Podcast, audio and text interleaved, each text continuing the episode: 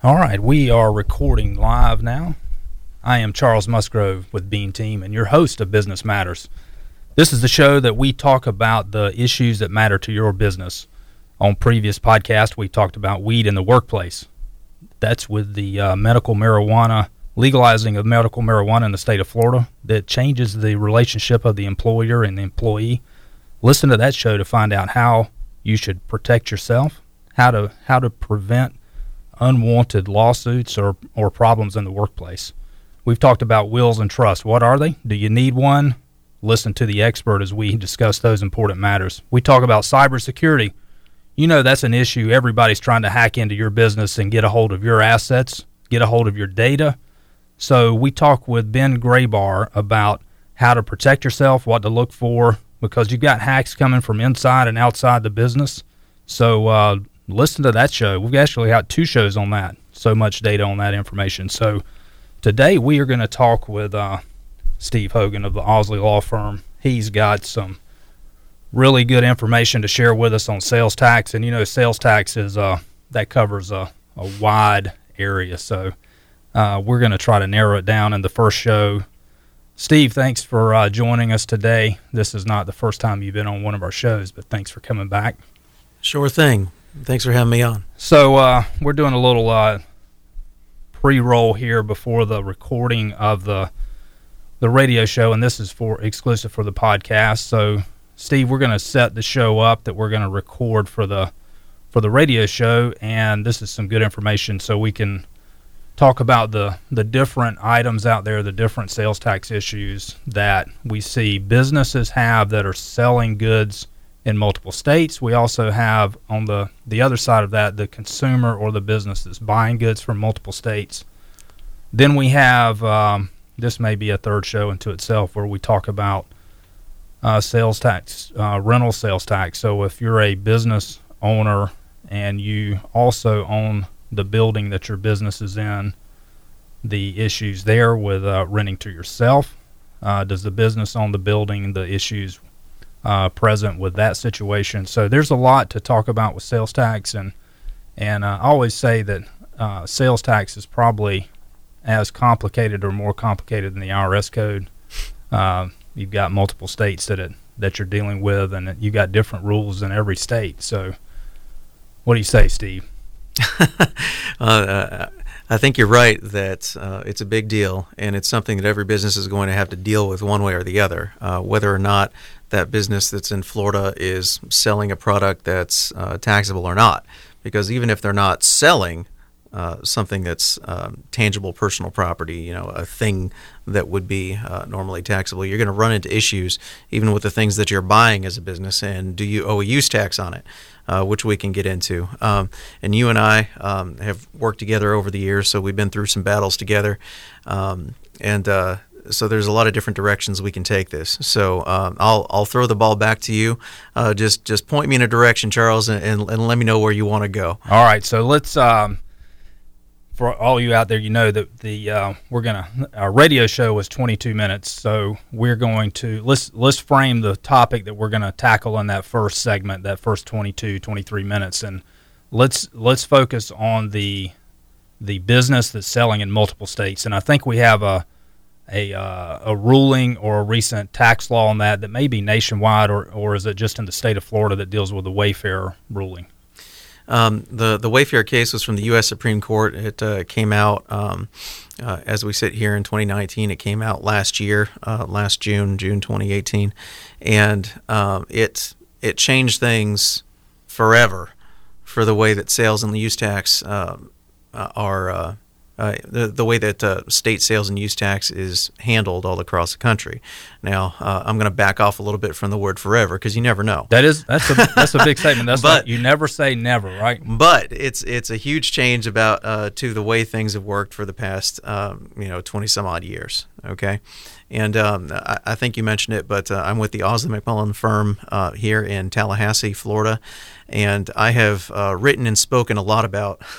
uh, uh, tax law things, and specifically about Wayfair. And I've got an article that um, if, if your people are interested in checking out, they can uh, go to my uh, law firm's website, ausley dot com. That's A U S L E Y. If you find my profile there, there's a publications tab, and it's right at the top. And uh, it's all about this Wayfair case. So um, that was something that was published in the Florida Bar Journal.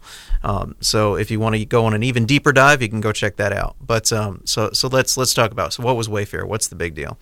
Um, and feel free to rein me in at any point here, Charles. Yeah, okay? Let's uh, let's save let's save the real meat once we once we launch into this. So okay, I uh, think let, let, let me give you the let me give, give me you, the teaser. Let me give you the meme. Okay, okay? Sounds good. the, the the little tagline is, and this is a, actually the the title of a, a webinar I'm giving later this month. Uh, Life after Wayfair: Multi-State Tax Problems for Everyone. Wow. So now every business potentially has multi-state tax problems that didn't exist before, and they were magically created by the U S Supreme Court in June twenty eighteen. Wow. Now that is a tease that uh, that's going to live forever, right? You got it, as long as you have this uh, re- recording uh, served up somewhere. All right, it's recorded. So uh, with that, let's uh, let's get started recording the, uh, the radio show. So we're going to hear some music, and then we're going to come back, and we're going to get right into the Wayfair case.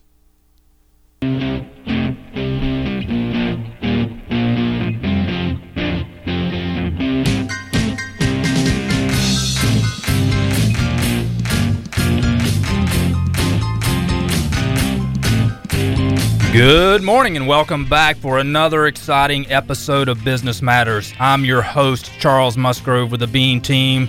And just like all the other shows, we are locked and loaded for some great information. Today, we've got Steve Hogan from the Ausley McMullen law firm here in Tallahassee, Florida. And we got him to talk about sales tax. Yes, I know tax is never a good thing you want to talk about, but it's better to know than not to know. And we're going to take a deep dive into sales tax. So, Steve, welcome back to the show. I know this is going to be another great show. You're going to bring us some good knowledge. Uh, you always make these shows uh, not only informative, but they're exciting. So I like how you deliver the, the message to us. You deliver those nuggets. So let's talk about uh, sales tax as it relates to the business that sells in multiple states. And I'm going to throw a word out that I see. It's a business that I see on T V advertising all the time, and I've bought stuff from that. My wife has bought stuff from this place. It's called Wayfair. So I know that you teased the show before the show that's heard on the podcast, but you talked about something that's going to be a, I think you used the word forever. So I know, I know you used that, that very uh, hesitantly, but you did say the word forever, and that this, this ruling by the United States Supreme Court has changed how businesses report sales tax across all the United States. Well, it should. The question is, are they? It should. Right. and, and if you're a business and you've never heard of this decision, uh, you may want to run to your to your uh, run and hug your C P A and uh, have a serious conversation, because the U S Supreme Court made a big problem for you in June of last year, uh, whether you know it or not. Steve, I like those words when you said run and hug your C P A, so bring it on. Well, absolutely. And Charles, I appreciate the work that you do. I, I appreciate C P As that I work with, because I am not a C P A. I, I don't play one on T V. But you're an attorney. I am an attorney. But, uh, you know, uh, C P As and attorneys uh, in the tax world do very different things. Um, and they approach things from different perspectives. And um, I think uh, a business is well served to have a tax attorney uh, working closely with their C P A, uh, no matter what their business is. Agree. Um, Now, let's uh, let's talk a little bit about um, Wayfair and sales tax and use tax and, and what is all this stuff, okay?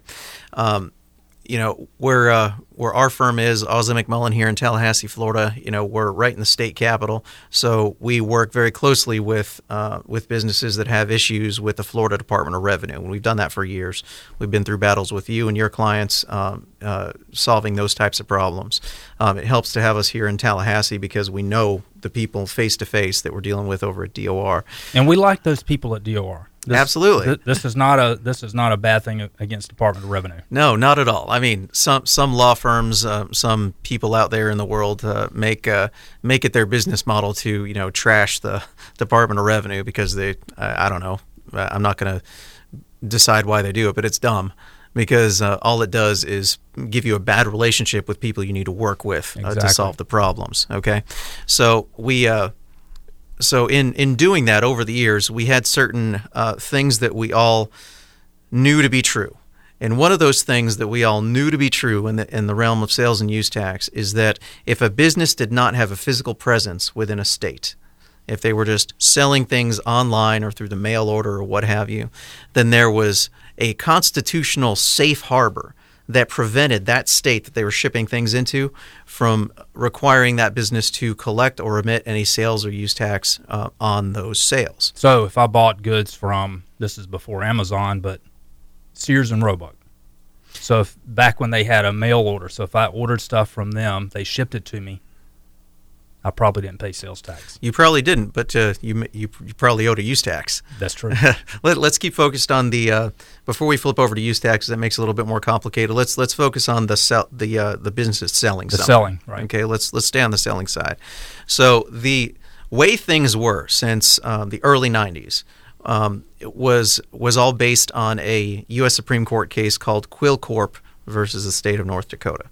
And what that was was a decision that uh, where the U S Supreme Court decided that um, based on the Constitution, uh, based on uh, the Dormant Commerce Clause in the Constitution, which we don't have to get into unless you want to, um, that uh, there was a limitation on the power of a state to force a business that was selling things to that state's reven- residents to collect or remit sales tax. And what the U S Supreme Court did in the Quill case is they drew what we call in the legal world a bright line. And what's that bright line mean? It means this is a clear border. So if you do not have any physical presence within a state, that's the bright line, then the state cannot, as a matter of constitutional law, force you as the business to collect sales tax or remit sales tax on your sales to state residents. That's the bright line. Now, that bright line had some fuzzy edges, I like to say, because what's physical presence, okay? That was always the battleground. But we always took that for granted. It's like, all right, so no physical presence then uh, uh, within a state, then, you know, that state can't do anything about, no tax. Uh, well, they can't force the business to collect or remit the tax. Okay. okay. Now, what did Wayfair do? Well, Wayfair blew that up. That bright line has been erased. The safe harbor of physical presence has been blown up. It's no longer there. Now, uh, we can get into why, but um, so this was an action brought by Wayfair. Uh, no. This was an action brought by the state of South Dakota because they wanted to collect tax. Yeah, let's let's let's back up a little bit and talk about how this even came about. Um, and uh, this is in the uh, this is I wrote a, a detailed article about this that you can get on my law firm's website. It's ausley dot com, A U S L E Y dot com. Uh, just look for my profile under the publications tab. There's an article right at the top that's all about this, okay? Good. So if you want more detail, more citations, you know, everything I'm saying is backed up by that. Good. Okay? Good information. So let's go back to the early nineties, what, what I said with the Quill case, okay? So that decision came out in the early nineties. I want to say ninety-two, but I'm not looking at my notes, so don't quote me. It's close enough. Early nineties. And uh So that decision made it clear that states could not uh, effectively force an internet retailer um, to collect or remit sales tax on, on their sales to state residents if that retailer didn't have any physical presence. Okay? All right. So that's that is what it was. What else happened in the early nineties? Well, you had a little startup company called Amazon, right, locate out in the state of Washington, remote, low population, specifically because they knew that they could ship books. You know, they started out just with books um, to state re- to residents of um, people who lived all across the country, and they would have no tax collection responsibilities. Because they had no other physical presence. That's right. And this is explicit in the decisions that um, Jeff Bezos uh, made when he was uh, starting Amazon up. I mean, this is well documented um, that they they make a lot of, they made a lot of their early decisions based on tax law, tax considerations. So, um, so you had, uh, and Amazon wasn't the only internet retailer that was starting up at this time. I mean, um, for those of us old enough to remember what life was like back in the early nineties, the idea that you would buy something with your credit card number over the internet, like, what are you even talking oh, about? Yeah. That's that's Don't that's madness. That. You know, now it's like if I can't do that, I'm like, what what is wrong with you? You right. know, so so much has changed. So you had that internet uh, commerce that was starting to grow, and then it really blew up in the early two thousands, right? Mm-hmm. I mean, those of us that lived through it remember it. And what else happened in the early two thousands? Well, you had an economic recession hitting at the at just that same time, right? Okay, so now you have state governments who can't print money. I mean, they're not the federal government. That's right. The federal government can print, print money, you know, just, you know, they're not going to run out, right? But a state can't do that. A state actually has to balance their budgets. So you had states that were running out of money. So they went looking for money. They did. And, um, you know, I'm not making this up. This is not a story, okay? This is well documented, and you can find citations to things in, in that article I mentioned. So what states started to do is look around, is like, well, wait a minute, we're losing so many state, re- uh, so much state revenue, and what are these online companies? They don't have to pay tax uh, on their sales, or they don't have to collect tax on sales to our state residents, and they're making all this money. What's what the heck is going on? So what started to happen is that states started to pass um, uh, laws aimed at Quill. Um, they were colloquially. I'm not saying that right. They were commonly known. Let me just use an easier word. I'm going to use an easier word. Thank you, Charles. Yes. uh, commonly known as Amazon laws, uh, because you know Amazon's the big target, right? Right. And what states started to do was uh, to come up with hyper creative ways to get around the Quill decision, um, and uh, and try to force a tax uh, collection or remittance responsibility on these internet retailers. Okay. Now, those of us in the in the biz, you know, in the in the tax law business, especially the state and local tax law business, as I am, expected legal challenges to these Amazon laws, and expected at some point that the U S Supreme Court would take the Quill decision back up based on a challenge to one of these laws, and then say whether Quill is still blessed relevant as the right law. Right. Right. The, you know, the internet sort of changed things. Right. So um, the the law that um, that the U S Supreme Court took up that everyone expected them to address Quill in was a reporting requirement law out of the state of Colorado. And what that was, it was one of these Amazon laws that's creatively to get away around Quill, and that didn't force a tax remittance responsibility on a retailer that was selling to Colorado residents. It required a reporting duty for that seller. They said if you were above a certain threshold, then you as the retailer had to just tell the state of Colorado who bought what and how much. Reporting but not remitting tax. That's right. And uh, on its face, it's like, well, that's not a tax collection responsible, so it's not Quill, so it's fine. But, I mean, you look at it, yeah, come on, it's close enough. It's the same thing, right? Mm-hmm. So um, it was challenged in in the courts, and then it got all the way up to the U S Supreme Court, and everybody thought, oh, right, we're going to find out if Quill's good law or not. Well, the U S Supreme Court punted. This is the case of D M A versus Brohl, okay, B R O H L. And uh, the, the main decision is uh, a hyper-technical decision that's uh, only interesting if you're if you're really interested in the Tax Injunction Act, okay? it's it's it's mind-numbing unless you have a real reason to care about that. Um, but if you're a Tax Injunction Act junkie, it's wonderful. That that narrowed our audience down very, very Oh, man, we only got the real tax nerds on now, man. Yeah. uh, I tell you, you know, you said tax law is not interesting. Psh, no it way. It is, yeah, right. I love it. I love it. Uh, anyway, so the main decision punted on the Quill decision, didn't do anything with Quill, but there was a concurring opinion. And um, as as your audience will know, there's nine justices on the U S Supreme Court, and all you need to get a decision out is a majority, right? Right. But um, judges can also write, even if they vote with the majority, they can write a concurring opinion. It said, yeah, I agree with the judgment, I agree with the main opinion, but I also have some other things to say, okay? And Justice Kennedy Uh, wrote a concurring opinion in the D M A versus Brohl case where he invited, he invited, Charles, a state to violate Quill on purpose so that the U S Supreme Court would get a case where they could re-examine Quill. And so I, he lined it up. He lined it up. Man, you got to love that. Yeah. And, you know, I'm I, what I call it is Ken, Justice Kennedy's invitation to chaos. I wrote Very that good. in the Florida Bar Journal, Charles. I, I like that. And, you, you, and this is what he said. I actually got the quote here. Given the change, this is what Kennedy, Kennedy said. He said, given the changes in technology and consumer sophistication, it is unwise to delay any longer a reconsideration of the court's holding in Quill. Dot, dot, dot. The legal system should find an appropriate case for this court to re-examine Quill. There it is. How does the legal system find a case to re-examine Quill? They, you have to have somebody violate the law and then have to have a legal dispute about that violation. That is exactly what happened. And in that article I mentioned, uh, I have a subtitle called States Behaving Badly, and that's exactly what happened. Awesome. How long did it take after he wrote that concurring opinion before it was back at the Supreme Court? Uh, less than a year. Wow. That's fast. Yeah, I would think that's fast. It was very fast. I mean, you had states almost immediately, um, I say less than a year, it could have been less than two years, but it was a very abbreviated time period. Um, the you had states uh, almost immediately uh, passing anti-Quill laws that were set up directly and expressly to violate Quill on purpose and get a quick hearing and right. get up to the U S Supreme Court. Because that was their that was their chance for additional revenue. That's right. That's right.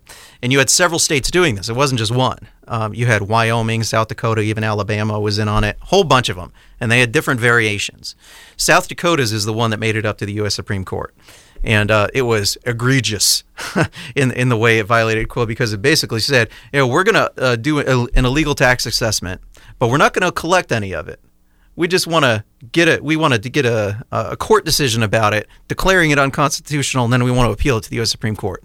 I mean, I, I've never seen anything like that in my career. That's awesome. I never even read about that in law school. I mean, that is wild. But that's exa- exactly what happened.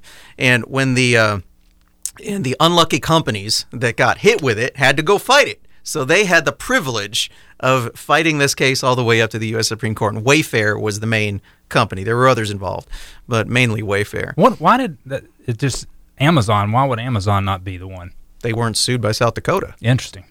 so, so they picked on poor Wayfair. Poor old, poor, poor little Wayfair. Yeah, I think Newegg was in there too. Newegg's always in the middle of this, um, in these types of cases. Do they even exist anymore?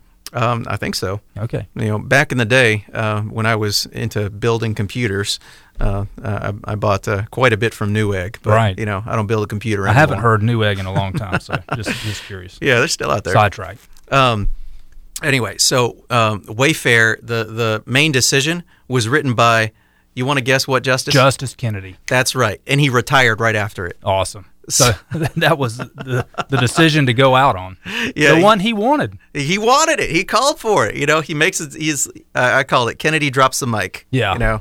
Uh, Done. Well, at least I put that in some texts and emails. To so friends. tell us, tell us what, what came out of that Wayfair decision. All right. So what what did the Wayfair decision do? Well, that bright line safe harbor is no longer there. So that means that um, any uh, any retailer that sells anything online through the mails into any state potentially has a tax collection and responsibility in every state they ship to. All right. Now, what's the standard? Because you have to have um, a constitutionally it, it, still under the Constitution. I mean, the Constitution hasn't changed. Okay. Right. Right. So the the underpinnings of Quill was that there is a constitutional standard you had to meet before a state could impose a tax collection and responsibility. Right. Dollar amount. Um, well. Um, under under Quill, it was all about physical presence. Mm-hmm. Okay. And in Wayfair, what the South Dakota statute that was at issue in the case did was they said if you had two hundred sales in the state of South Dakota, or, not an and, but an or, one hundred thousand dollars worth of sales within a year. Dollars or quantity of sales. That's right. Um, then you uh, you were subject to the South Dakota law. And the U S Supreme Court effectively said that, yeah, that's close enough. So... Um, But they didn't say that that's the standard. They just said that, well, that one looks close enough, okay? And they didn't. They did not decide whether there was um, other constitutional arguments you could raise against that standard. But effectively, uh, that Wayfair two hundred transactions or one hundred thousand dollars worth of sales has become the de facto standard um, to to think about, because it's at least been um, implicitly blessed by the U S Supreme Court. So that's the guideline that's in place. Yeah. Uh, well. That's that's the one that was blessed by the U S Supreme Court, and then the question is, well, what other factors might impact it, okay? So now the next question that you might ask me, I don't want to put a question in your mouth, but um, is, well, what do you do? What do you do to report that? Yeah, wh- how do you handle this, right? Um, Which state collects it? Right. Uh, here's, here's the general um, thing that I've been doing with clients. Um, and of course, none of this is legal advice. but, but back, so the, the difficulty is knowing how much should be coming into the state. Um, uh, let, let me let me frame it this way, okay? So if you're a business or, or you're advising a business, okay, um, and uh, they they come to you and they're uh, or if you're a business that's thinking about this, well, what do I even do? Well, um, what I've been doing is a uh, a system of triage essentially. Because uh, any business should be able to break out where their sales are, sure, um, by uh, by number and dollar amount, um, by state. Mm-hmm. Okay, so that should be a fairly um, a fairly simple um, process to go through without a lot of man hours, right? right? Depending on your uh, record keeping system. Okay, and what that well that will give you is, and you can do like a one year window, just do a one year look back. Um, again, it's not legal advice; it's just like practically, you know, um, is a place to start. It's like, okay, that will give you a sense of what states you have two hundred or more transactions in, or two hundred or more sales in, and that'll give you a sense of what the dollar amount is in each state. And you can just assume at first that any that you have two hundred sales or more in, or one hundred thousand dollars or more in within that twelve-month period, that you might have a problem. Right. Okay? If you have one sale for ten bucks in, you know, Georgia, who cares? Right. Okay? Um, at, at least as a threshold matter. So that will give you a, a list of the states you might have a problem in. Right. Well, then what do you do? Well, then you go call your tax lawyer and or your C P A, hopefully both, and um, you say that, hey, I might have problems in these states. Let's uh, we need to look now at what those states actually require, because here's what states have been doing.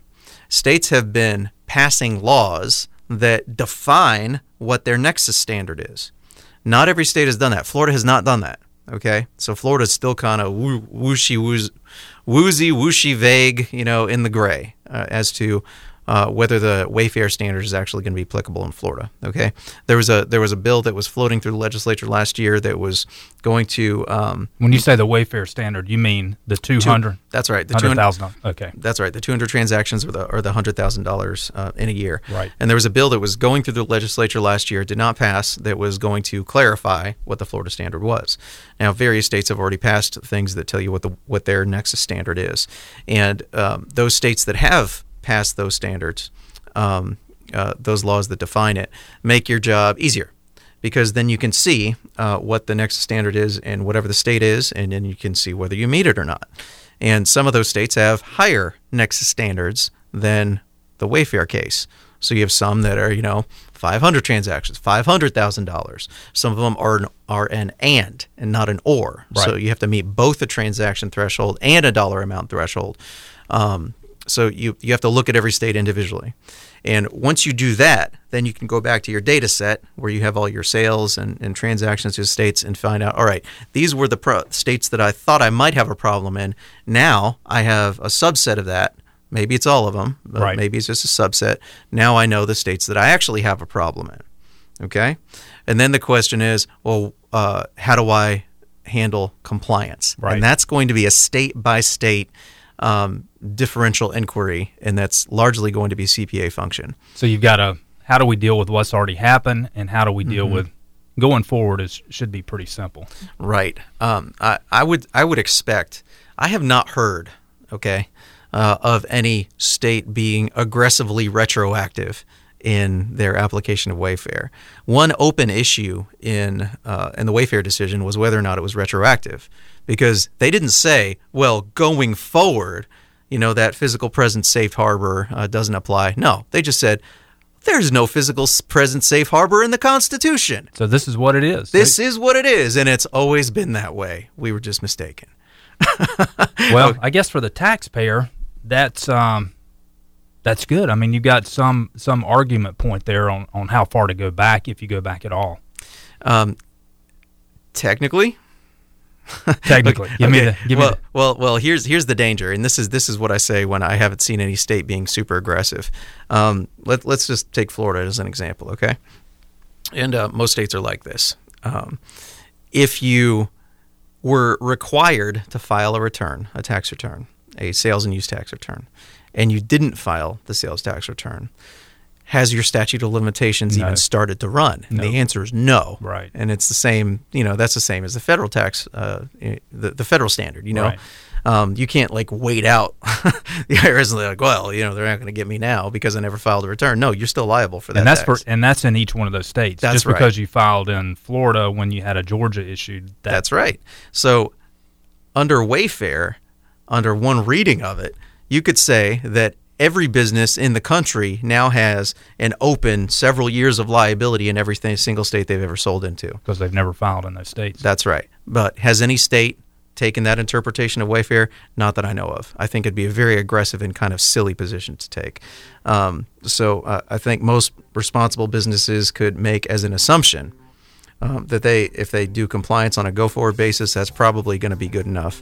But of course, you never know what a state's going to do in an audit, and there are other ways to handle those problems. Yeah, Steve, that is uh, that's more information than I thought was out there about Wayfair. So uh, I don't know about you or the listeners out there, but when I see a Wayfair commercial or in the future, I'm going to think of this conversation we've had about the Wayfair decision, Justice Kennedy, how he invited that change, the chaos that he created, and the how the the uh, the dollars and the revenues increase substantially for each state based on the Wayfair decision.